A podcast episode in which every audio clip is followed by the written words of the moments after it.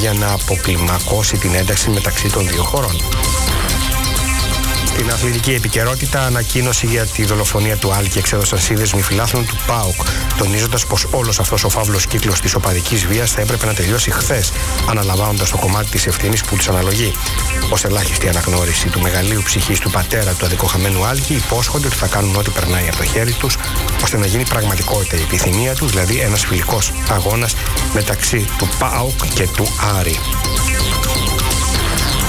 Καθαρός ο καιρός σήμερα στην Αττική. Η θερμοκρασία θα κοιμαθεί από οκτώ έως δώδεκα βαθμούς.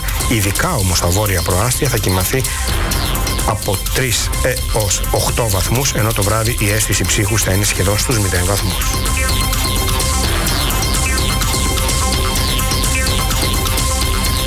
Πάνω από δύο δισεκατομμύρια άνθρωποι έχουν εμβολιαστεί μέχρι σήμερα κατά του κορονοϊού σε όλο τον πλανήτη. Είμαι κι εγώ ανάμεσά τους. Ένας κρίκος στην αλυσίδα της ανοσίας. Προστατεύω τον εαυτό μου και τους γύρω μου. Δεν κινδυνεύει η ζωή μου, γι' αυτό και δεν φοβάμαι. Τα εμβόλια έχουν εγκριθεί από διεθνείς οργανισμούς, είναι ασφαλή και παρέχουν ανοσία μέχρι και ενενήντα πέντε τοις εκατό. Μετά τον εμβολιασμό, συνεχίζω να τηρώ τα μέτρα προστασίας σύμφωνα με τις οδηγίες. Γιατί? Για να σταματήσει η διασπορά του ιού και γιατί περιμένουν να εμβολιαστείς κι εσύ. Κόψε λοιπόν τη φόρο του ιού, μην διστάζεις. Ένα κοινωνικό μήνυμα του Ιατρικού Συλλόγου Αθηνών, του Ελληνικού Διαδημοτικού Δικτύου Υγειών Πόλεων και της Ελληνικής Εταιρείας Χημειοθεραπείας. Επικοινωνία ενενήντα τέσσερα εφ εμ.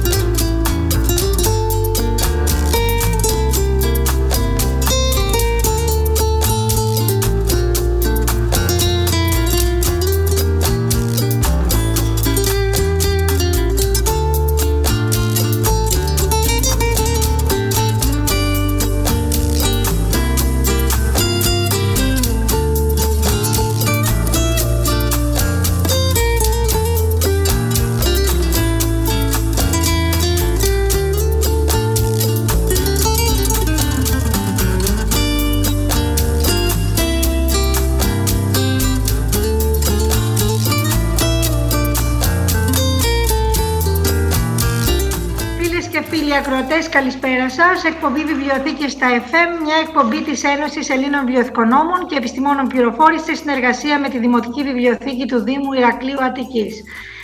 Μια ακόμα Παρασκευή, εδώ κοντά μας, έχουμε μαζί μας τον ήχο, τον Βαγγέλη Παπά και να αναφερθούμε στον καταρχήν εκλεκτό καλεσμένος μας που έχουμε σήμερα εδώ κοντά μας, τον Ηλία Κυριαζή. Ηλία, καλησπέρα. Καλησπέρα σας. Ο Ηλίας μας έρχεται από την Γερμανία, μακρινή, κοντινή, δεν θα το πούμε. Λοιπόν, να πούμε δύο λόγια για σένα, Ηλία, να σε γνωρίσει και ο κόσμος, εδώ οι φίλοι ακροατές. Ο Ηλίας Κυριαζής είναι έφορος πολιτιστικών δεδομένων, μουσικός βιβλιοθηκονόμος και μουσικολόγος, αποφοίτησε από το Τμήμα Μουσικών Σπουδών του Αριστοτελείου Πανεπιστημίου Θεσσαλονίκης και κατόπιν συνέχισε μεταπτυχιακές σπουδές μουσικής βιβλιοθηκονομίας στο Πανεπιστήμιο της Ιντιάνα, στο Bloomington, τον Ι Π Α, όπως και ψηφιακών μέσων στη Σχολή Καλών Τεχνών της Βρέμης.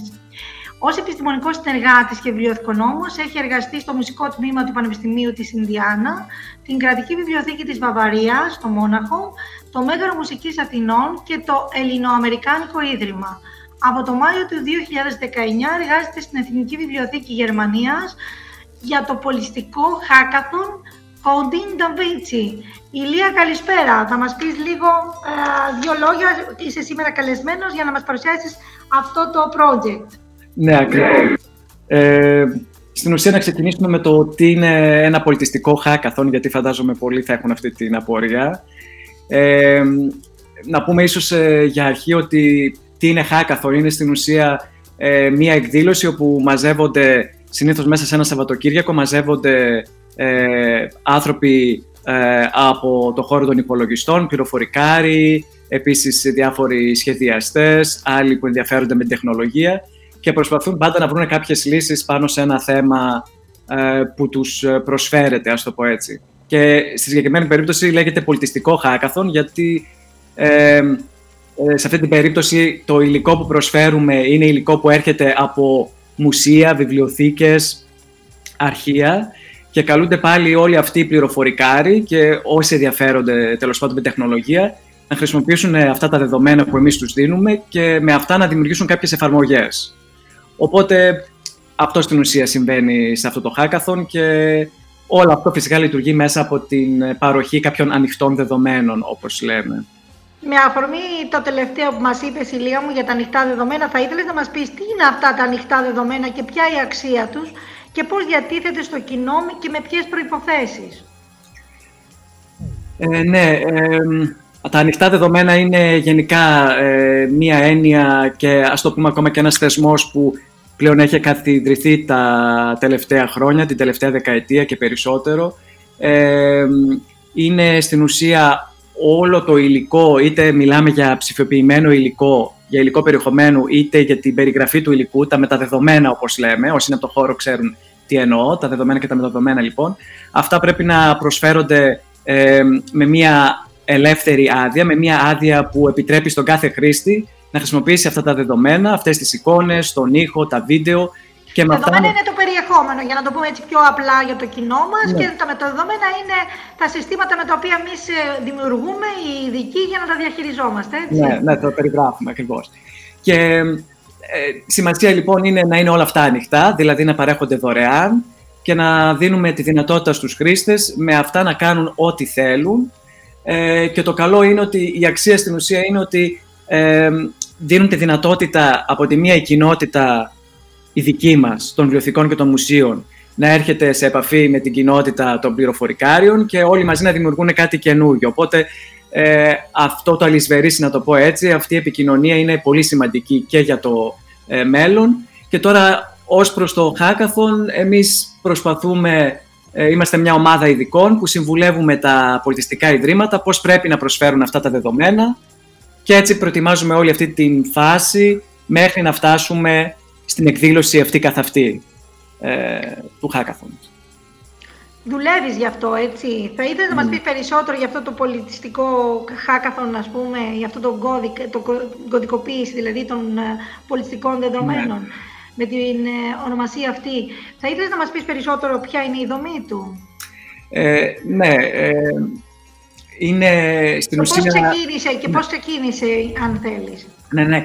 Ε, το πολιτιστικό αυτό hackathon έχει ξεκινήσει από το δύο χιλιάδες δεκατέσσερα ε, στη Γερμανία ε, και ο σκοπός είναι να α, προωθήσουμε και να σπρώξουμε τα πολιτιστικά ιδρύματα να ανοίξουν τα δεδομένα τους σε διαφορετικά κρατήδια της Γερμανίας. Οπότε οργανώνουμε ένα hackathon κάθε έξι μήνες σε ένα διαφορετικό κρατήδιο της Γερμανίας. Οπότε η δομή είναι η εξής, ότι πρώτα δημιουργούμε σε κάθε κρατήδιο μία ομάδα ειδικών Μετά καλούμε όλα τα ιδρύματα και τα επιμορφώνουμε στο πώς να παρέχουν αυτά ε, τα δεδομένα. Ε, μετά λαμβάνει η χώρα το ίδιο το ε, hackathon, ε, το, που είναι ένα Σαββατοκύριακο στην ουσία, η, ο βασικός κορμός. Και μετά έχουν, ε, και δημιουργούνται κάποιες ομάδες, κάποιοι, δηλαδή κάποιοι πληροφορικάροι, κάποιοι σχεδιαστές, μαζί με εκπροσώπους των μουσείων και των βιβλιοθηκών, δημιουργούν ομάδες. Έχουν μετά έξι με επτά εβδομάδες έχουν χρόνο για να αναπτύξουν κάποια εφαρμογή και στο τέλος, μετά από αυτές τις έξι με επτά εβδομάδες, έχουμε την τελετή ε, βραβείων, όπου επιβραβεύονται κάποια από αυτά, τα, από αυτά τα projects. Και στο τέλος υπάρχει και ένα πρόγραμμα υποτροφιών. Κάποιοι μπορούν να, δει, να κάνουν αίτηση και ώστε να εξελίξουν αυτά τα project που σχεδίασαν, που δημιούργησαν κατά τη διάρκεια του hackathon.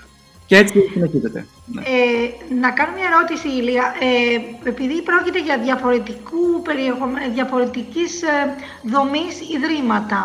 Μιλάμε τώρα για βιβλιοθήκες, μιλάμε για μουσεία, για πινακοθήκες και γενικά για φορείς που διαχειρίζονται ε, πολιτισμό, είτε με τον ένα ή με τον άλλο τρόπο. Ο βαθμός δυσκολίας να τους προσεγγίσετε και να τους οργανώσετε σε ένα έτσι, πολιτικό hackathon, ε, ποιος είναι, δηλαδή υπάρχει ανταπόκριση ή ε, χρειάζεται μεγάλη προσπάθεια από τη δική σας μεριά? Ε, και ποιος ναι. αναλαμβάνει την πρωτοβουλία γι' αυτό? Τα λέω αυτά γιατί για να ανοίγουμε και ε, κάποιες ιδέες και για μας εδώ. Ναι, ναι, σίγουρα είναι πολύ ενδιαφέρον θέμα. Ε, εξαρτάται πάντα από το ίδρυμα, εννοείται, όπως και στην Ελλάδα το ίδιο θα συνέβαινε. Υπάρχουν κάποια ιδρύματα ε, που στο... Άρα την πρωτοβουλία την παίρνει κάποιο ίδρυμα, έτσι? Ε, ό, όχι, όχι ακριβώς. Θέλω να πω ότι ε, εμείς στην ουσία παίρνουμε την πρωτοβουλία, η ομάδα των ειδικών και προ, προσεγγίζουμε όλα αυτά τα ιδρύματα. Απλά ήθελα να πω ότι κατά πόσο τώρα το ίδρυμα τελικά θα συμμετέχει, θα αποφασίσει να συμμετέχει, γιατί πρώτα απλά συζητάμε για όλο αυτό. Ε, εξαρτάται από το... Κυρίως ε, από το θέμα των αδειών, γιατί ε, υπάρχει θέμα copyright σε πολλά έργα και πολλά από αυτά τα ιδρύματα ε, δεν μπορούν τελικά να παρέχουν το υλικό τους ανοιχτά, όπως θέλουμε. Οπότε αναγκαστικά δεν συμμετέχουν στην όλη διαδικασία. Και σίγουρα είναι και επίσης ενδιαφέρον ότι, ε, όπως ξέρετε κι εσείς, τα μουσεία έχουν άλλο τρόπο να περιγράφουν τα αντικείμενά τους, οι βιβλιοθήκες άλλο, η γκαλερί άλλο. Ε, οπότε κάθε ίδρυμα, κάθε τύπος ιδρύματος μάλλον, έχει και μία διαφορετικού είδους, ε, ε, πώς το λέμε, ε, βοήθεια, παίρνει κάποια διαφορετική βοήθεια από εμάς, αλλά στο τέλος ε, είναι όλα διαθέσιμα και μπορούν να χρησιμοποιηθούν. Το καλό είναι, είναι ότι όλα αυτά τα ιδρύματα βασίζονται σε πρότυπα και το ευτυχές γεγονός είναι, τουλάχιστον διεθνώς, πρότυπα, δόξα τω Θεώ, υπάρχουν για όλα αυτά, για να διαχειριστούν, να, να περιγράψουν όλα αυτά, την πληροφορία, δηλαδή το πολιστικό προϊόν αγαθό, να το πούμε έτσι.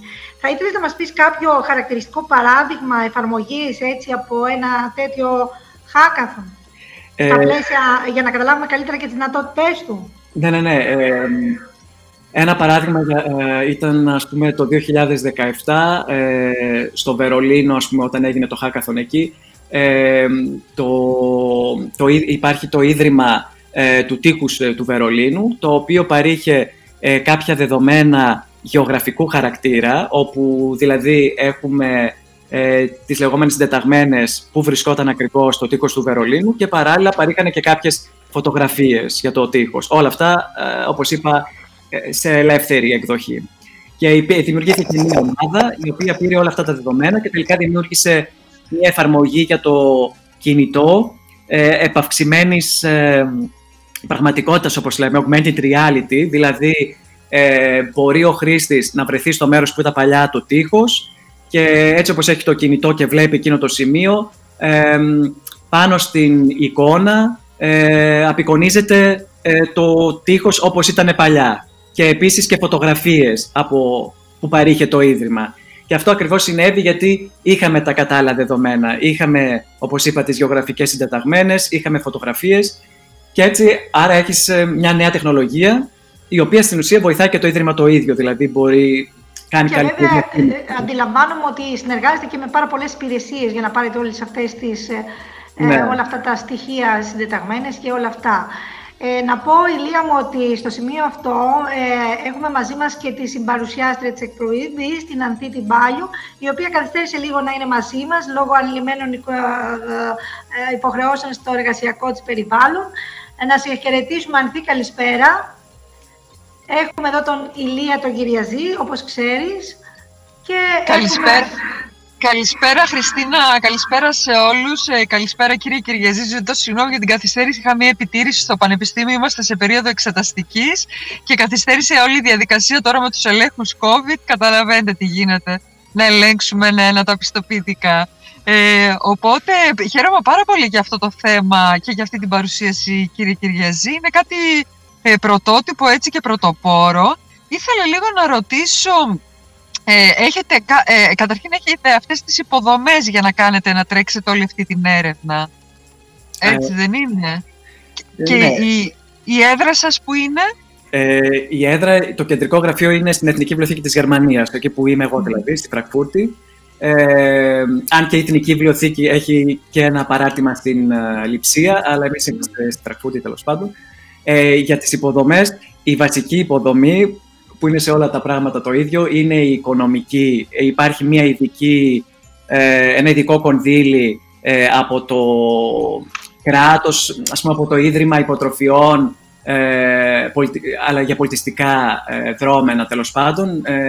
Και με βάση αυτό το κονδύλι μπορούμε και προσφέρουμε τις παροχές αυτές κάθε εξάμηνο σε μια διαφορετική ομάδα από τη Γερμανία, γιατί πρέπει να γίνεις σε διαφορετικά σημεία της Γερμανίας. Αυτή είναι και η λογική, ότι πρέπει όλη η Γερμανία να επιμορφωθεί πάνω στο θέμα των ανοιχτών δεδομένων. Ε, από εκεί και πέρα, έτσι κι αλλιώς, οι ειδικοί που συμμετέχουμε, είμαστε όλοι είτε κάποιοι πληροφορικάροι, είτε κάποιοι ειδικευόμαστε στα μεταδεδομένα, ε, οπότε όλοι παρέχουμε τις γνώσεις μας και όλοι μαζί, να το πω έτσι, ε, φτάνουμε στο hackathon και στο χτίσιμο αυτών των εφαρμογών, ας το πούμε. Γίνεται κάποιο event μία φορά το χρόνο προκειμένου να δημοσιεύσετε τα αποτελέσματά σας ή κάτι τέτοιο? Ναι, ναι, ακριβώς. Ε, στην ουσία είναι δύο events ε, που κάνουμε το χρόνο, δύο hackathons κάθε εξάμηνο. Ε, και υπάρχει το website, το κόντινγκ ντα βίντσι τελεία ντι ι ε, και βέβαια είναι στα γερμανικά. Ε, μόνο ένα κομμάτι είναι στα ε, αγγλικά. Εκεί πέρα μπορεί κάποιος να δει τι έχει δημιουργηθεί, υπάρχει όλο το documentation, ε, ποια projects δημιουργήθηκαν, ποια δεδομένα δόθηκαν και αυτά φυσικά παραμένουν για πάντα διαθέσιμα, γιατί αυτή είναι και η λογική των ανοιχτών δεδομένων, ότι πρέπει για πάντα να μείνουν προσβάσιμα και για εξωτερικούς χρήστες και από άλλες χώρες. Οπότε μπορούν οι φίλοι ακροατές που μας ακούνε να μπουν σε αυτή τη διεύθυνση που μας είπατε και να δουν όλα αυτά τα, τα δεδομένα και την έρευνα που έχετε κάνει, έτσι. Ωραία, ωραία. Συνεργασία με ελληνικά πανεπιστήμια, με ελληνικές υπηρεσίες δεν έχετε? Όχι, γιατί είναι, είναι καθαρά γερμανικό. Είναι ε, καθαρά γερμανικό. Κάποιες φορές και με γειτονικές χώρες. Είχαμε με το Λουξεμβούργο, τώρα με την Τσεχία και την Πολωνία έχουμε. Ε, αλλά είναι κάτι που κάποια στιγμή το ανέφερα στην ελληνική κοινότητα. Πιστεύω ότι κάποια στιγμή θα είναι καλό να γίνει και στην Ελλάδα, γιατί μόνο καλό μπορεί να φέρει. Ε, Ηλία, να κάνω εγώ μια ερώτηση. Γνωρίζοντας και τα ελληνικά, την ελληνική πραγματικότητα και τα ελληνικά δεδομένα, πιστεύεις ότι υπάρχει προοπτική να δημιουργήσουμε ένα ελληνικό hackathon στον στο χώρο των βιβλιοθηκών, μουσείων, αρχείων και... Ε... Βέβαια θα πω τούτο ότι δεν έχουμε μία ιστορία συνεργασίας σε ένα άλλο επίπεδο, πράγμα που το ζητούσαμε εμείς στο παρελθόν σε πλαίσιο τοπικών α, δήμων και κοινοτήτων, δηλαδή να συγκεντρώσουμε, επειδή σε τοπικό επίπεδο μπορούσαμε να το υλοποιήσουμε κατά έναν τρόπο, δεν έγινε εφικτό. Ε, ε, νομίζω ότι δεν έχουμε μία εμπειρία άλλη, ωστόσο όμως... Ε, Για πες μας, ναι, την δική σου. Το, το, το, θεωρώ, εγώ το θεωρώ λίγο δύσκολο, βέβαια πρέπει από κάπου να ξεκινήσουμε. Ε, θεωρώ δύο, ε, και από τις, ε, αν το δω και από τις δύο πλευρές, από τη μία από το χώρο των βιβλιοθηκών και των μουσείων, ε, δεν είμαι, να πω την αλήθεια, την προσωπική μου εμπειρία, δεν είμαι ακόμα σίγουρος κατά πόσο όριμη, πόσο ανεπτυγμένο είναι το σύστημα α, καταλογογράφησης και πόσο καλά δεδομένα μπορούμε να προσφέρουμε. Επίσης, δεν ξέρω τα μουσεία τι κάνουν, δεν έχω καμία ιδέα για τα μουσεία ε, στην Ελλάδα. Και από την άλλη, για το χώρο τώρα της τεχνολογίας, ε, πρέπει απλά να κινητοποιήσουμε ομάδες πληροφορικάριων. Ε, υπάρχουν, ας πούμε, η, το επιστημονικός κλάδος που λέμε οι ψηφιακές ανθρωπιστικές επιστήμες, το digital humanities. Ε, αυτό τώρα στην Ελλάδα αναπτύσσεται. Σίγουρα και εκεί πρέπει να βρούμε κόσμο από πανεπιστημιακά ιδρύματα. Νομίζω ο κόσμος ακόμα δεν έχει, να το πω, πονηρευτεί πάνω στο θέμα, αλλά μπορούμε να το προετοιμάσουμε. Μπορούμε να το προετοιμάσουμε ε, κάνοντας μία αρχή, να, τουλάχιστον μία ενημέρωση για το τι γίνεται σε άλλες χώρες, γιατί στη Γερμανία νομίζω ότι δεν είναι η πρώτη προσπάθεια συνένωσης των δυνάμεων και παρουσίασης, ας πούμε, όλου αυτού του πολιτιστικού αγαθού με όλα αυτά τα διαφορετικά ιδρύματα. Έχουν, έχουν γίνει πάρα πολλές προσπάθειες, δεν έχουμε το χρόνο να τις αναλύσουμε σήμερα εδώ, το ξέρεις και εσύ που είσαι εκεί. Ε, και εμείς εδώ δηλαδή δεν έχουμε κάνει καμία προσπάθεια. Καλό θα ήταν να κάνουμε μια αρχή τουλάχιστον, γιατί ξέρω ότι υπάρχει και μια προσπάθεια αποτύπωση μέσα από κάποια πρότυπα και στα μουσεία, και βέβαια στις πινακοθήκες δεν το γνωρίζω ε, ιδιαίτερα, αλλά εν πάση περιπτώσει μια αρχή για μια ενημέρωση δεν θα ήταν άσχημα. Αν δει, θα ήθελες έτσι να πεις εσύ κάτι? Ναι, ήθελα λίγο να ρωτήσω, έχετε συνεργασία καθόλου με πλατφόρμες όπως είναι η Facebook? Ε, όχι, στην ουσία όχι. Τα χρησιμοποιούμε μόνο ως, ε, ε, ως κανάλια ε, απλά ενημέρωσης για το τι κάνουμε. Το Facebook βασικά δεν το χρησιμοποιούμε. Χρησιμοποιούμε το Instagram, το Twitter και όλα αυτά, αλλά αυτό το επίπεδο. Ε, στο όχι, επίπεδο... εννοώ, σε, όταν λέτε, επειδή είπατε ότι κάνετε και τζι άι ες, ε, χαρτογραφείτε έτσι, γεωγραφικά κτλ. Αν έχετε συνεργασία, γιατί έχει τέτοιες υπηρεσίες η Facebook, το ξέρω, έτσι, σαν πλατφόρμα, yeah. αυτό. Ε, ωραία, ωραία, πολύ όχι. ωραία. Και να πω σε αυτό απλά ότι προσπαθούμε να, πιο πολύ να προωθήσουμε μικρότερες ομάδες. Είναι αυτός ο χαρακτήρας γενικά, τις ε, τοπικές κοινωνίες ε, και τεχνολογικές υπηρεσίες που έρχονται από τοπικές κοινωνίες για να προωθήσουμε και την τοπική οικονομία. Είναι αυτή η λογική, ναι. Αυτή ήταν και η σκέψη μας στο παρελθόν, που είχαμε προτείνει και εμείς μία, όχι ένα hackathon, αλλά τέλος πάντων μία μορφή συνεργασίας σε τοπικό επίπεδο. Ε, θα ήθελες να μας πεις, για να κλείσουμε κιόλας, γιατί είμαστε λίγο και προς το τέλος του πρώτου ημιώρου, ε, τι κερδίζουν τελικά τα πολιτιστικά ιδρύματα από το hackathon και από την προσπάθεια διάθεσης των, των δεδομένων τους προς το κοινό με ανοιχτά δεδομένα? Ναι, ε, νομίζω το βασικότερο που κερδίζουν είναι ότι ε, αρχίζουν να αντιλαμβάνονται σιγά σιγά ότι τα αντικείμενα ή τα... ή φωτογραφίες στα ψηφιακά αποθετήρια, τέλος πάντων, οτιδήποτε, δεν τους ανήκει, αλλά στην ουσία ανήκει έξω στον κόσμο.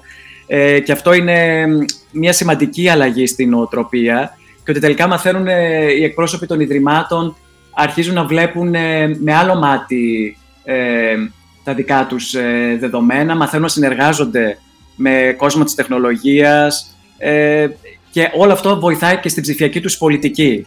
Ε, γιατί πλέον όλα τα πράγματα, όλα προς τα εκεί πάνε, πολλά πράγματα ψηφιοποιούνται πλέον, ε, δημιουργούνται τα λεγόμενα glam labs, αυτά είναι κάποια εργαστήρια πάλι μέσα στα πολιτιστικά ιδρύματα, και εάν κάποιο ίδρυμα έχει ήδη συμμετέχει σε ένα hackathon, ήδη παίρνει μια ιδέα του τι σημαίνει να συνεργάζεσαι με κάποιον που δεν είναι βιβλιοθηκονόμος ή δεν είναι μουσιολόγος ή δεν είναι έφορος αρχαιοτήτων ή οτιδήποτε, ε, και όλο αυτό οριμάζει μέσα τους, τέλος πάντων, και είναι έτοιμοι για το επόμενο κίνημα στην ψηφιακή τους πολιτική, θα έλεγα. Οπότε είναι σημαντικό.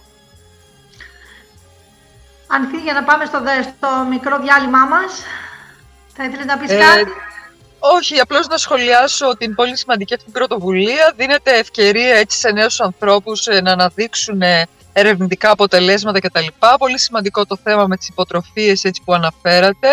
Ε, και ευχόμαστε καλή επιτυχία και βασιζόμαστε επάνω σας ως εκπρόσωπος ε, του, της Ελλάδας να φέρετε έτσι και την τεχνογνωσία, αν επιχειρηθεί κάτι αντίστοιχο εδώ πέρα στην Ελλάδα, να μπορέσετε έτσι να μας μεταφέρετε την τεχνογνωσία σας και γιατί όχι και μια συνεργασία. Ναι, πολύ ευχαριστώ. Ευχαριστώ. Να είστε καλά. Να είστε καλά, Ηλία. Προχωράμε με αυτό το, με το δεύτερο θέμα, φίλοι και φίλες ακροατές, αφού κάνουμε ένα μικρό διάλειμμα. Σας ευχαριστούμε.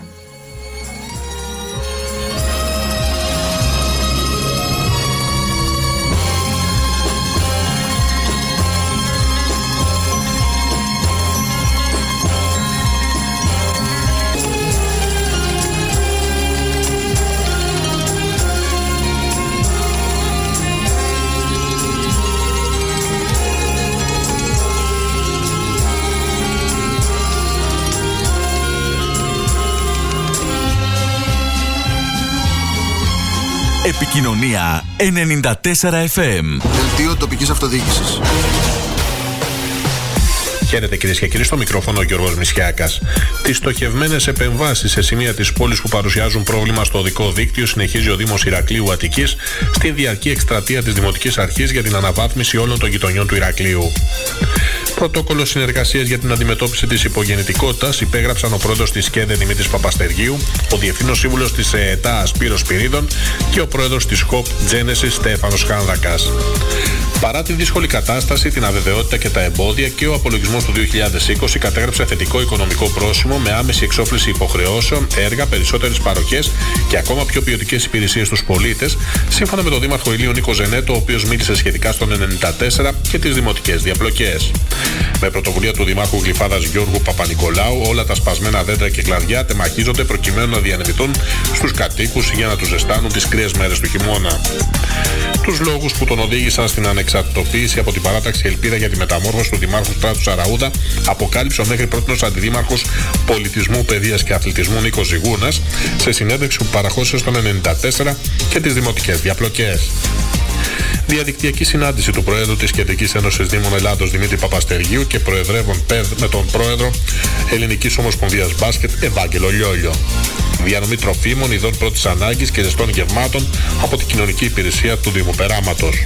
Ομόφωνα δεκτή από το Συμβούλιο Πολεοδομικών Θεμάτων και Αφισβητήσεων, το ΣΥΠΟΘΑ του Βόρειο Τομέα, έγινε η εισήγηση του Δήμου Ηρακλείου Αττικής για την τροποποίηση του ρημοδομικού σχεδίου κατά μήκος της λεωφόρου Ηρακλείου, εγκρίνοντας έτσι το σχεδιασμό για την ανάπλαση και τη διαπλάτηση της λεωφόρου. Εντολή να ξεκινήσουν οι διαδικασίες για να γίνει επιπλέον έλεγχος στατικής επάρκειας στο πρώτο γυμνάσιο, ακόμα και αν όλοι οι ειδικοί από τους αρμόδιους φορείς πιστεύουν ότι δεν χρειάζεται, έδωσε ο Δήμαρχος Ηρακλείου Αττικής Νίκος Μπάμπαλος, όπως υπογράμμισε στον ενενήντα τέσσερα και τις δημοτικές διαπλοκές. Έχουμε την ίδια και παραπάνω ίσως αγωνία με τους γονείς για τα παιδιά μας, γιατί εμείς έχουμε ευθύνη και αγωνία όχι για ένα ή δύο, αλλά και για τα τετρακόσια πενήντα παιδιά που στεγάζονται στο πρώτο γυμνάσιο και τα οποία θέλουμε να είναι απόλυτα ασφαλή, δήλωσε χαρακτηριστικά ο κ. Μπάμπαλος. Την ανάγκη να προασπιστεί το κύρος του θεσμού της αυτοδιοίκησης, η οποία για άλλη μία φορά ενωμένη ήταν παρούσα και δίπλα στον πολίτη τις κρίσιμες μέρες της κακοκαιρίας, ανέδειξε ο Περιφερειάρχης Αττικής Γιώργος Πατούλης, μιλώντας στον ενενήντα τέσσερα και τις δημοτικές διαπλοκές. Διαδικτυακή συνάντηση του Προέδρου της ΚΕΔΕ Δημήτρη Παπαστεργίου με την Ανώτατη Συνομοσπονδία Πολυτέχνων Ελλάδος. Η πορεία υλοποίησης έργων που χρηματοδοτούνται από την Περιφέρεια Αττικής και η ένταξη νέων έργων και υποδομών βρέθηκαν στο επίκεντρο της συνάντησης του Περιφερειάρχη Αττικής Γιώργου Πατούλη και της Δημάρχου Μαρίας Ανδρούτσου. Συνολικά τα έργα που χρηματοδοτούνται από την Περιφέρεια Αττικής και το ΠΕΠ στην περιοχή έχουν προϋπολογισμό που ξεπερνά τα δέκα εκατομμύρια ευρώ. Τη μεγαλύτερη και πλέον την ωραιότερη μαρίνα της Ελλάδος και ολόκληρης της νοτιοανατολικής Μεσογείου θα έχει σύντομα ο Δήμος του Αλήμου, όπως προαναγγέλισε ανακοίνωσή του.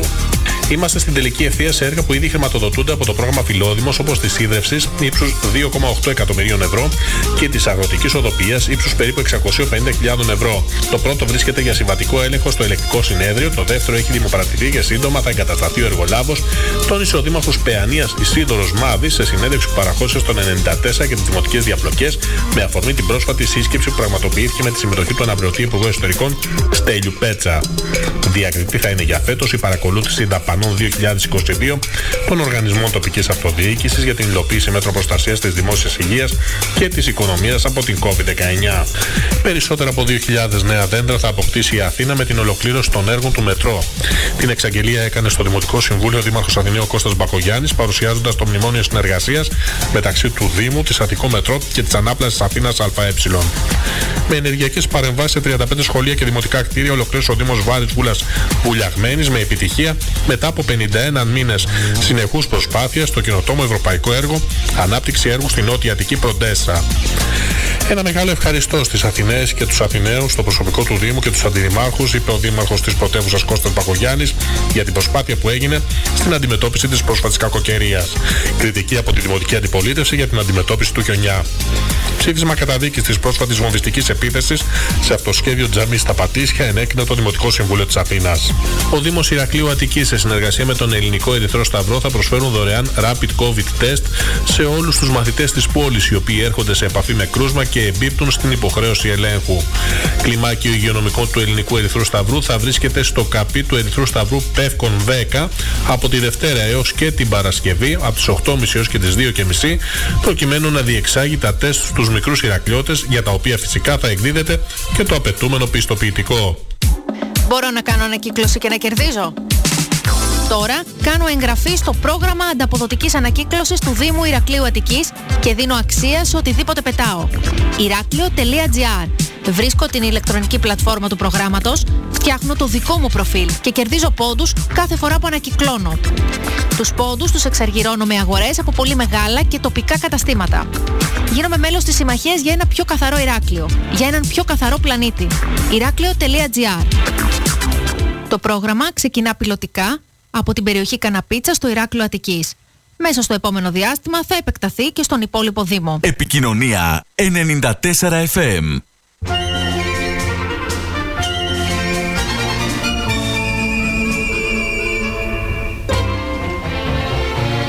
Stai lontana e chi sto cuore a te volo pensiero, niente voglia, niente spera, cade nel sempre bianca a me, così sicura che sta amore.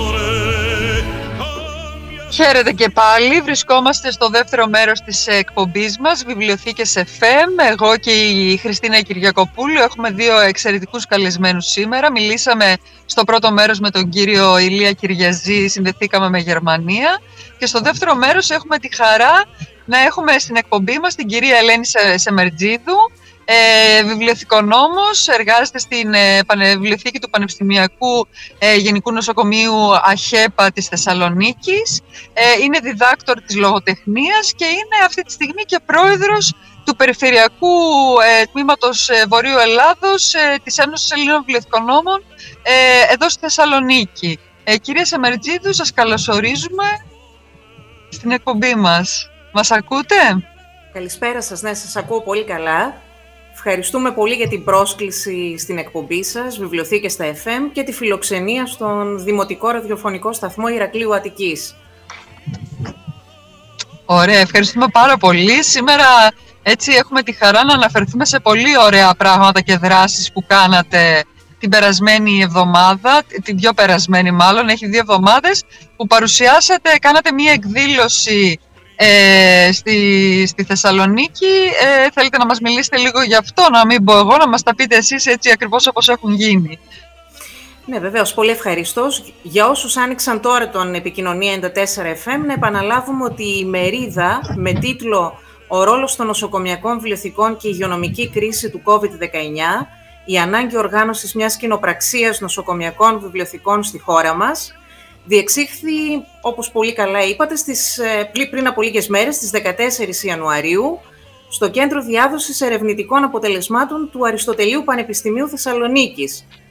Και ήταν αποτέλεσμα συνδιοργάνωσης του Περιφερειακού Τμήματος της Ένωσης Ελλήνων Βιβλιοθηκονόμων Βορείου Ελλάδος, της Ιατρικής Βιβλιοθήκης του Πανεπιστημιακού Γενικού Νοσοκομείου Θεσσαλονίκης ΑΧΕΠΑ, στην οποία και εργάζομαι, και της Αδελφότητας Φίλων ΑΧΕΠΑ.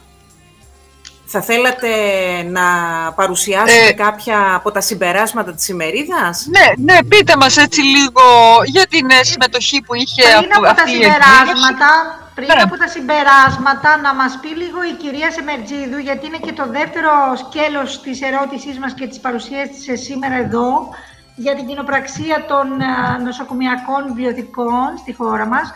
Ε, ποιος ήταν, έτσι, ποια ήταν η αφορμή για την διοργάνωση αυτής της ημερίδας? Κοιτάξτε, εμείς ε, θέλαμε μέσα από αυτή την ημερίδα, και νομίζω ότι πετύχαμε κατά πολύ τον στόχο μας, πρώτον να προβούμε σε μια επικαιροποίηση του σύγχρονου ρόλου που έχει να επιτελέσει μια νοσοκομιακή βιβλιοθήκη. Ε, μέσα από τις ομιλίες ε, όλων λίγο πολύ των ομιλητών, ε, διεφάνει ότι η νοσοκομιακή βιβλιοθήκη είναι ένας διαμεσολαβητικός κρίκος ανάμεσα στη μεταπτυχιακή και διαβίου ιατρική εκπαίδευση, στο ερευνητικό έργο κλινικών και εργαστηρίων, καθώς και στην τήρηση αρχείου ιατρικών φακέλων ασθενών.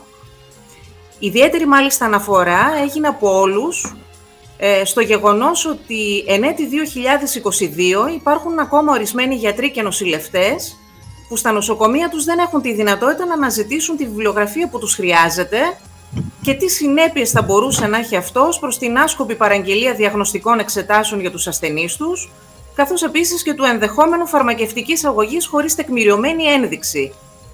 Όπως καταλαβαίνετε, έγινε κοινή πεποίθηση ε, από όλους τους ομιλητές και τις ομιλήτριες της επιτακτικής ανάγκης σύστασης μιας κοινοπραξίας, έστω και σταδιακά, κάνοντας μια αρχή από κάποια ή κάποιες υγειονομικές περιφέρειες της χώρας μας, και μάλιστα όλα αυτά ήρθαν να κουμπώσουν και με το επίκαιρο και επίμαχο ζήτημα της διακίνησης ψευδών ειδήσεων από το διαδίκτυο, ειδικά μέσα στην περίοδο αυτή της πανδημίας του κόβιντ δεκαεννιά. Ε... Κυρία Σεμερτζίδου, αν μου επιτρέπετε να κάνω μια ερώτηση εδώ πέρα σε αυτό το σημείο που είμαστε. Ε, ε, η μη πρόσβαση σε αυτές τις πηγές από τους ε, γιατρούς και τους νοσηλευτές οφείλεται στην έλλειψη οικονομικών πόρων? Σαφώς, οφείλεται στην έλλειψη οικονομικών πόρων, ε, οφείλεται και στο γεγονός ότι πάρα πολλές νοσοκομιακές βιβλιοθήκες αυτή τη στιγμή ε, έχουν να ανανεώσουν τις συνδρομές τους ε, εδώ και πάρα πολλά χρόνια. Δηλαδή το θέμα της υποχρηματοδότησης, όπως πολύ ωραία με... είπατε κι εσείς, Ριμ... είναι το μείζον θέμα που Ριμ... αντιμετωπίζουμε ως πρόβλημα. Α. Ε, πιστεύουμε ε. ότι ε. μέσα από ε. ένα ε. δίκτυο ε, θα υπάρχει δυνατότητα να μοιραζόμαστε τα μέλη του δικτύου, ε, πρό, πρόσβαση σε, σε κάποιες ιατρικές βάσεις δεδομένων, σε μια πληθώρα δηλαδή ηλεκτρονικών πηγών, έτσι ώστε και όλοι οι χρήστες, ε, έτσι ώστε και όλοι οι χρήστες ε, των ε, βι, των νοσοκομιακών βιβλιοθηκών, δηλαδή το υγειονομικό προσωπικό των νοσοκομείων μας, να μπορεί να έχει πρόσβαση σε έγκυρη και έγκαιρη ιατρική πληροφόρηση. Αυτό είναι το ζητούμενο. Σίγουρα αυτό είναι το ζητούμενο όλων των κοινοπραξιών που έχουν γίνει σε ειδικές βιβλιοθήκες εδώ στην Ελλάδα. Αυτό Ακούτε. είναι το σκοπός βέβαια για να γίνει... Ναι, ναι, σας ακούμε. Σίγουρα λέω ότι ο σκοπός μιας κοινοπραξίας είναι αυτός ακριβώς, ώστε να επιμερίζονται τα έξοδα... Συγγνώμη, ε, δεν σας στις, ακούω. Ε... Κυρία με ακούτε, υπόλοιποι. Ναι. Χάσαμε την κυρία Σεμερτζίδου, νομίζω. Κυρία Σεμερτζίδου. Αυτό που ήθελα να πω έτσι, μέχρι να συνδεθεί πάλι η κυρία Σεμερτζίδου, Χριστίνα, και νομίζω θα συμφωνήσεις, ότι ο σκοπός μιας κοινοπραξίας σίγουρα είναι για να επιμερίζονται τα έξοδα ε, οι βιβλιοθήκες στην πρόσβαση έτσι, πληροφοριακών πηγών. Αυτό είναι το μόνο σίγουρο.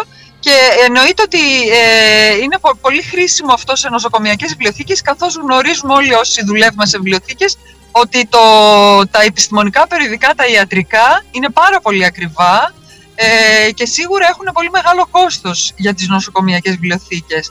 Επομένως, μια τέτοια κοινοπραξία είναι αν μη τι άλλο απαραίτητη στο να επιμεριστούν έτσι αυτά τα έξοδα στην ε, πρόσβαση σε αυτές τις πηγές. Χριστίνα, νομίζω συμφωνείς και εσείς αυτό. Ναι, απόλυτα. Άλλωστε, έχουμε και την πολύ θετική εμπειρία, από τις μια αντίστοιχη εμπειρία από τις ακαδημαϊκές βιβλιοθήκες όλα αυτά τα χρόνια, που όχι μόνο οικονομικά ωφέλη δεν είχαν, είχαν ωφέλη και όσον αφορά και ε, για τα επιστημονικά δεδομένα επεξεργασίας, γιατί οι συλλογές είναι περίπου ίδιες ή τέλος πάντων έχουν τις ίδιες απαιτήσεις σε σχέση με άλλες κατηγορίες βιβλιοθηκών, οπότε εκεί έχουμε και ε, ε, ωφέλη όσον αφορά το ανθρώπινο δυναμικό, σε οικονομικούς πόρους σε, και σε, γενικώς, ας πούμε, σε όλα τα επίπεδα. Ωραία. Τώρα, καθώς δεν ξέρω αν μας ακούει η κυρία Σεμερτζίδου, μας ακούτε.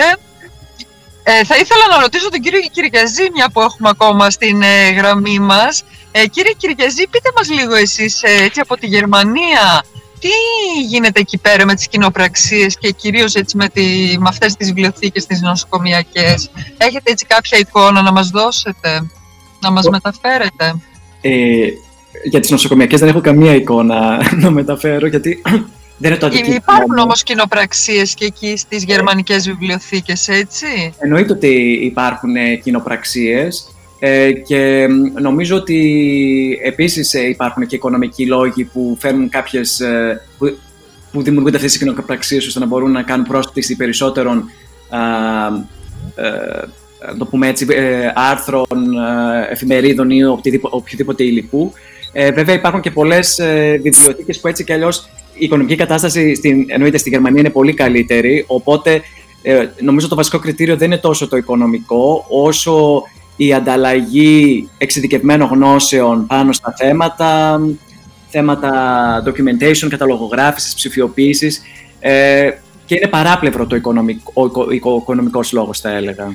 Και δεν είναι μόνο η, η, η ταυτοποίηση, ας πούμε, όσον αφορά την... Είναι, είναι ακριβώς ότι είναι απαραίτητο να υπάρχει μια ενιαία ε, ε, πολιτική όσον αφορά αυτά τα πρότυπα, Ηλία. Ακριβώς. Να μην ακολουθεί ο καθένας τη δική του εκδοχή, να το πω έτσι, όσον αφορά τα πρότυπα. Αυτό είναι, το πιο σημα... είναι εξίσου σημαντικό, αν όχι το πιο σημαντικό. Κυρία Σεμερτζίδου, είδα την Ελένη, την κυρία Σεμερτζίδου. Ναι. Κυρία Σεμερτζίδου, είστε, είστε εδώ μαζί μας?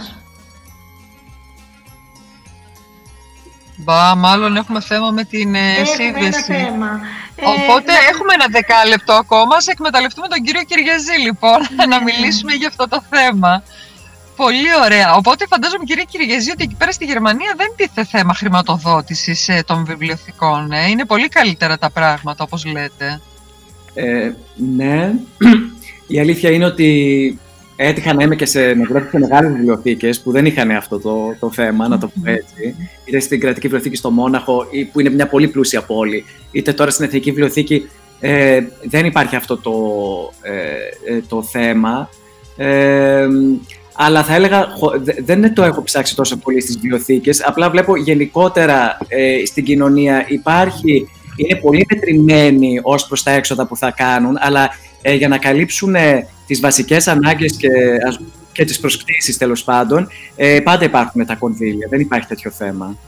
Είναι, είναι θέμα κουλτούρας, λοιπόν, έτσι, έχουν και, και σε αυτούς που κυβερνούν, αλλά και σε αυτούς που α, έχουν, δέχονται τα αποτελέσματα, ας πούμε, αυτής της πολιτικής, όσον αφορά τον κλάδο των βιβλιοθηκών. Κουλτούρας και οικονομικής κατάστασης μιας χώρας, αλλά σίγουρα είναι και κουλτούρα. Εννοείται ότι δίνουν πάρα πολύ μεγάλη έμφαση στα κονδύλια, στον πολιτισμό και στις βιβλιοθήκες στο εξωτερικό. Αναμφισβήτητα, αυτό είναι το μόνο σίγουρο, πιστεύω. Εδώ πέρα έχουμε τεράστιο πρόβλημα. Πάντως, ε, θα μας έλεγε σίγουρα η κυρία Σεμερτζίδου έτσι πολλά για την κοινοπραξία αυτή που αρχίζει και δημιουργείται τώρα στις νοσοκομιακές βιβλιοθήκες. Αρχίζει γενομένης τώρα έτσι από την Πανεπιστημιακή Βιβλιοθήκη του ΑΧΕΠΑ. Ε, ε, τώρα δεν είναι σίγουρα θα να μπορούσαμε να την κάνουμε. Να πω δύο λόγια, ε, ε, ε, ε, αν μου επιτρέπεις, Ανθή, ναι, ε, από ναι, την ναι. Οργανωτική Επιτροπή αυτής της ημερίδας, να πούμε δύο λόγια. Ναι, βέβαια, ε, βέβαια, εννοείται. Γιατί ήταν μια πολύ σημαντική ε, διοργάνωση, θεωρώ. Ήταν η κυρία Τλάση Μαρία, η κυρία Ερεντζή Αναστασία, η, και εσείς ο Γλου Ισάκ, ο Σαραπούδης Θανάσης, η Σεμερτζίδου Ελένη που την είχαμε και πρόεδρος του Περιφερειακού που την είχαμε σήμερα εδώ κοντά μας, και ο κύριος Τσολάκης Χαράλαμπος, ο οποίος επίσης ήταν, ήταν εδώ μαζί μας, είναι ο απερχόμενος πρόεδρος του Περιφερειακού του ΠΕΤ Βορείου Ελλάδος, αλλά σήμερα και εκείνος είχε και κάποιο πρόβλημα να συνδεθεί, οπότε ε, ήταν, είναι, έχουμε αυτή τη δυσκολία. Να πω και εγώ ότι Ε, με εξέπληξε θετικά αυτή η διοργάνωση, διότι αφενός ότι ήταν μια διοργάνωση με ε, πάρα πολύ, ήταν πάρα πολύ καλά σχεδιασμένη η οργάνωση, είχε και πολλοί αξιόλογους ομιλητές και δεν ήταν μόνο από το χώρο των βιβλιοθηκών, και αυτό είναι το πιο σημαντικό. Ήταν και από το χώρο των νοσοκομιακών μονάδων, γιατροί και επιστήμονες που ε, κάνουν χρήση αυτής της υπηρεσίας μέσα στα νοσοκομεία. Οπότε είναι ακόμα πιο σημαντικό να βλέπεις ανθρώπους, ας πούμε, που δεν είναι στον κλάδο, δεν, είναι, δεν ανήκουν στον κλάδο μας, να μιλάνε θετικά και να υπερθεματίζουν, ας πούμε, την ύπαρξη αυτής της ε, κοινοπραξίας για τη δημιουργία των νοσοκομιακών ε, βιβλιοθηκών. Αν θεωρώ πολύ σημαντική, ε, αν μη τι άλλο, δηλαδή, επιτυχία αυτή τη, ε, ε, ως επιτυχία αυτής της διοργάνωσης, τη συμμετοχή όλου αυτού του του δυναμικού, του επιστημονικού δυναμικού των νοσοκομείων της Θεσσαλονίκης. Έτσι ακριβώς είναι, Χριστίνα, και πιστεύω ότι και η Ένωση Ελλήνων Βιβλιοθηκονόμων ε, και η πρόεδρος, η κυρία Κατσιρίκου, την οποία θα έχουμε στην επόμενη εκπομπή καλεσμένη να μας μιλήσει και αυτή για τις δικές τους δράσεις, είναι αρρωγός σε όλη αυτή την προσπάθεια ε, του ΠΕΤ Βορείου Ελλάδος, και υπάρχει έτσι μια πολύ καλό κλίμα συνεργασίας στο να γίνει, να δημιουργηθεί αυτή η κοινοπραξία των νοσοκομειακών βιβλιοθηκών. Ε, θα είμαστε σίγουρα όλοι μαζί ε, σε αυτό. Νομίζω ότι η κυρία έκανε και χαιρετισμό στην ημερίδα, έτσι. Έκανε και χαιρετισμό και θα μας τα πει και αυτή την επόμενη Παρασκευή που θα είναι στην εκπομπή μας, ε, να μας μιλήσει και για αυτήν την κοινοπραξία και για όλες τις άλλες δράσεις, έτσι, που, θα γίνουν, που έχουν γίνει ήδη και θα γίνουν. Καθώς έχουμε να βγάλουμε και την κυρία Κατσιρίκου, την πρώην παρουσιάστρια, πολύ καιρό στην εκπομπή. Πρέπει να βγει να μας τα πει. Ε, έτσι νομίζω. Οπότε... Ένα, ένα επιπλέον θετικό αυτής της διοργάνωσης θεωρώ ότι ήταν ότι κινητοποίησε την πολιτική ηγεσία, διότι ήταν, μαζί, ήταν εκεί και χαιρέτησε και ο, ο Ιωάννης Κοτσιόπουλος, Γενικός Γραμματέας Υπηρεσιών Υγείας του Υπουργείου Υγείας, ο Παραγιώτης Παντελιάδης, Διοικητής Πανεπιστημιακού Γενικού Νοσοκομείου Θεσσαλονίκης ΑΧΕΠΑ, και ο Ισάκ Γλου, που είπαμε ότι ήταν και στην Οργανική Επιτροπή, Διευθυντής της Τρίτης Χειρουργικής Κλινικής ΑΧΕΠΑ, καθηγητής Αριστοτελείου Πανεπιστημίου Θεσσαλονίκης και Διευθυντής Ιατρικής Υπηρεσίας ΑΧΕΠΑ. Λοιπόν, ε, νομίζω ότι να ζητήσουμε λίγο και την συνδρομή του Ηλίας στο σημείο αυτό, να μας πει και δύο λόγια από την Εθνική Βιβλιοθήκη της Γερμανίας. Ηλία, σήμερα δράτουμε τις ευκαιρίες που έχουμε από κοντά μας και έχουμε και τη δυσκολία να, να συνδεθούμε με την Θεσσαλονίκη. Να μας πεις δύο λόγια παραπάνω για τη Γερμανία. Να βλέπουμε, να ακούμε και να ζηλεύουμε λίγο με όλα αυτά που μας είπες. Ε, αφενός από τις δράσεις και αφετέρου από τις δυνατότητες τις οικονομικές, πράγμα που έχουμε ένα μεγάλο καημό εμείς οι βιβλιοθηκονόμοι εδώ στην Ελλάδα όσον αφορά αυτό. Ε, πόλους, δηλαδή. Δεν είναι όλα πάντως αξιοζήλευτα και στη Γερμανία, να το πούμε και αυτό. Ε, δεν, ε, η αλήθεια είναι ότι για να μιλήσω ακριβώς για την Εθνική Βιβλιοθήκη, ε, δεν μπορώ να πω πάρα πολλά, επειδή είμαι εκεί για το συγκεκριμένο ε, πρόγραμμα, Ε, το οποίο μάλιστα ανήκει στη λεγόμενη Γερμανική Ψηφιακή Βιβλιοθήκη, που υπάγεται στην Εθνική Βιβλιοθήκη, υπάρχουν άρα διαφορετικές ε, κλίμακες. Ε, να πω απλά ότι η Εθνική Βιβλιοθήκη φυσικά, όπως κάθε Εθνική Βιβλιοθήκη, ε, έχει το αποθετήριο, είναι το αποθετήριο στην ουσία της ε, ε, κληρονομιάς της ε, γερμανικής, ό,τι έχει εκδοθεί στη Γερμανία ή για τη Γερμανία, ε, βρίσκεται σε εμάς και μάλιστα... και οι εκδότες πλέον υποχρεωμένοι να προσφέρουν τα πάντα και σε ένα ψηφιακό ε, αντίτυπο. Όσον αφορά τώρα τη δομή, ε, υπάρχουν τα βασικά τμήματα, είναι σίγουρα το ένα είναι το τμήμα του άι τι, ε, στο οποίο ανήκουμε και εμείς, ως ψηφιακή βιβλιοθήκη. Ε, υπάρχει ένα πολύ μεγάλο τμήμα, ε, αυτό που λέμε, δημιουργίας προτύπων και εγκαθίδρυσης προτύπων, ε, γιατί στη Γερμανία... το οποίο είναι και λίγο άσχημο, κάθε κρατήδιο λειτουργεί και κάπως ανεξάρτητα ε, και πρέπει να υπάρχει πάντα ένας συντονιστής από πάνω και αυτός είναι η Εθνική Βιβλιοθήκη που προσπαθεί να φέρει εκπροσώπους από κάθε κρατήδιο και μαζί να δημιουργήσουν ε, τα κατάλληλα πρότυπα, βέβαια πάντα προσαρμοσμένα και στις ε, διεθνείς πρακτικές. Απλά αυτό είναι ένα πολύ μεγάλο τμήμα, το τμήμα του, των προτύπων και του documentation ε, και από εκεί και πέρα είναι... Ε, ο, οι λειτουργίες που αφορούν κάθε βιβλιοθήκη, δηλαδή ε, το τμήμα δανεισμού, το τμήμα ε, συντήρησης, το οποίο δεν είναι πολύ μεγάλο ε, τμήμα ε, και γενικά οτιδήποτε αφορά τη λειτουργία μιας βιβλιοθήκης, γιατί έχουμε και χρήστες φυσικά ε, στην Εθνική Βιβλιοθήκη. Και απλά να πω ότι υπάρχει και μια διαφορά με τη Λειψία. Στη Λειψία έχουμε περισσότερο έμφαση στις συλλογές. Ε, εμείς είμαστε περισσότερο στο τεχνικό κομμάτι και στα πρότυπα, ε, α, χοντρικά. Mm-hmm, μάλιστα. Ε, το καταλάβαμε. Ε, Χριστίνα, μας... νομίζω ότι έχει, έχουμε στη σύνδεσή μας πάλι την κυρία Σεμερτζίδου, να προλάβουμε μήπως έτσι το τελευταίο πεντάλεπτο να, να μας μιλήσει. Το, να κλείσει. Κυρία Σεμερτζίδου, μας ακούτε? Ναι, κυρία Σεμερτζίδου. Δεν μας ακούει, oh, μάλλον. Είχαμε με τη σύνδεσή της. Ελένη, έτσι κι αλλιώς. Ναι. Νομίζω ότι ήρθε ε. η ώρα για να κλείσουμε κιόλας. Ναι, ενδεχομένως... ε, με δύο λόγια να κλείσουμε, να μας πει ο Ηλίας, θα ήθελα. Ναι, είπε προηγουμένως Κρατική Βιβλιοθήκη και Εθνική Α, Βιβλιοθήκη. Μας ακούει η κυρία Σεμερτζίδου. Μας ακούει, μας ακούει. Σας... Ελένη, σε ακούμε. Σας ακούω ναι. τώρα.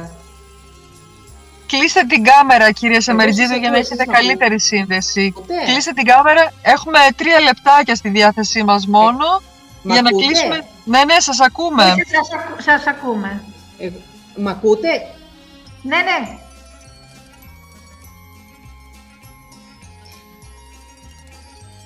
Εγώ δεν σας ακούω, εσείς μ' ακούτε? Σας ακούμε, κυρία Σεμερτζίδου, αλλά ε, θα πρέπει να κλείσουμε τώρα, Χριστίνα. Νομίζω ότι ναι, έχουμε ναι, φτάσει... Νομίζω δεν έχουμε περιθώριο. Ε, δεν έχουμε περιθώριο τώρα για να αποκαταστήσουμε τη σύνδεση. Ε. Επομένως, να ευχαριστήσουμε ε, πολύ τον κύριο Κυριαζή. Σας ακού... Εγώ σας ακούω.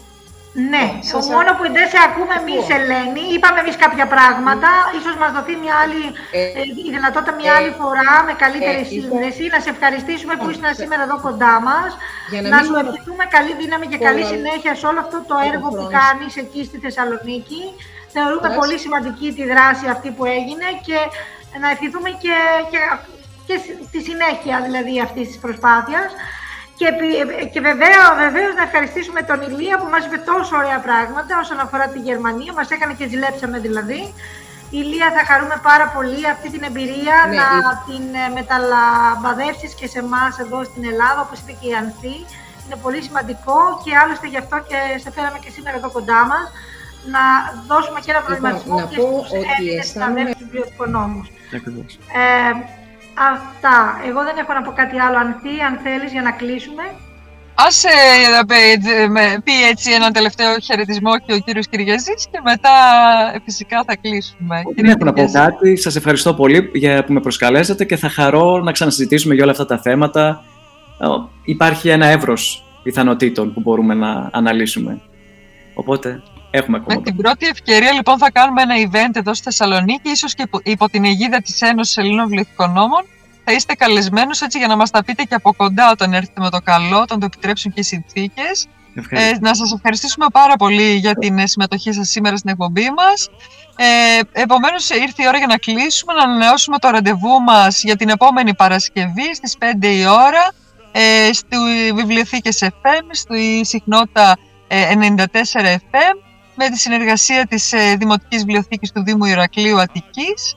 Ε, τα λέμε την άλλη Παρασκευή, να έχετε ένα υπέροχο Σαββατοκύριακο. Γεια σας. Να ευχαριστήσουμε και τον Βαγγέλη Παπά που τον είχαμε σήμερα κοντά μας, τον Νικολύπτη, και να α, πω κι εγώ γεια σας.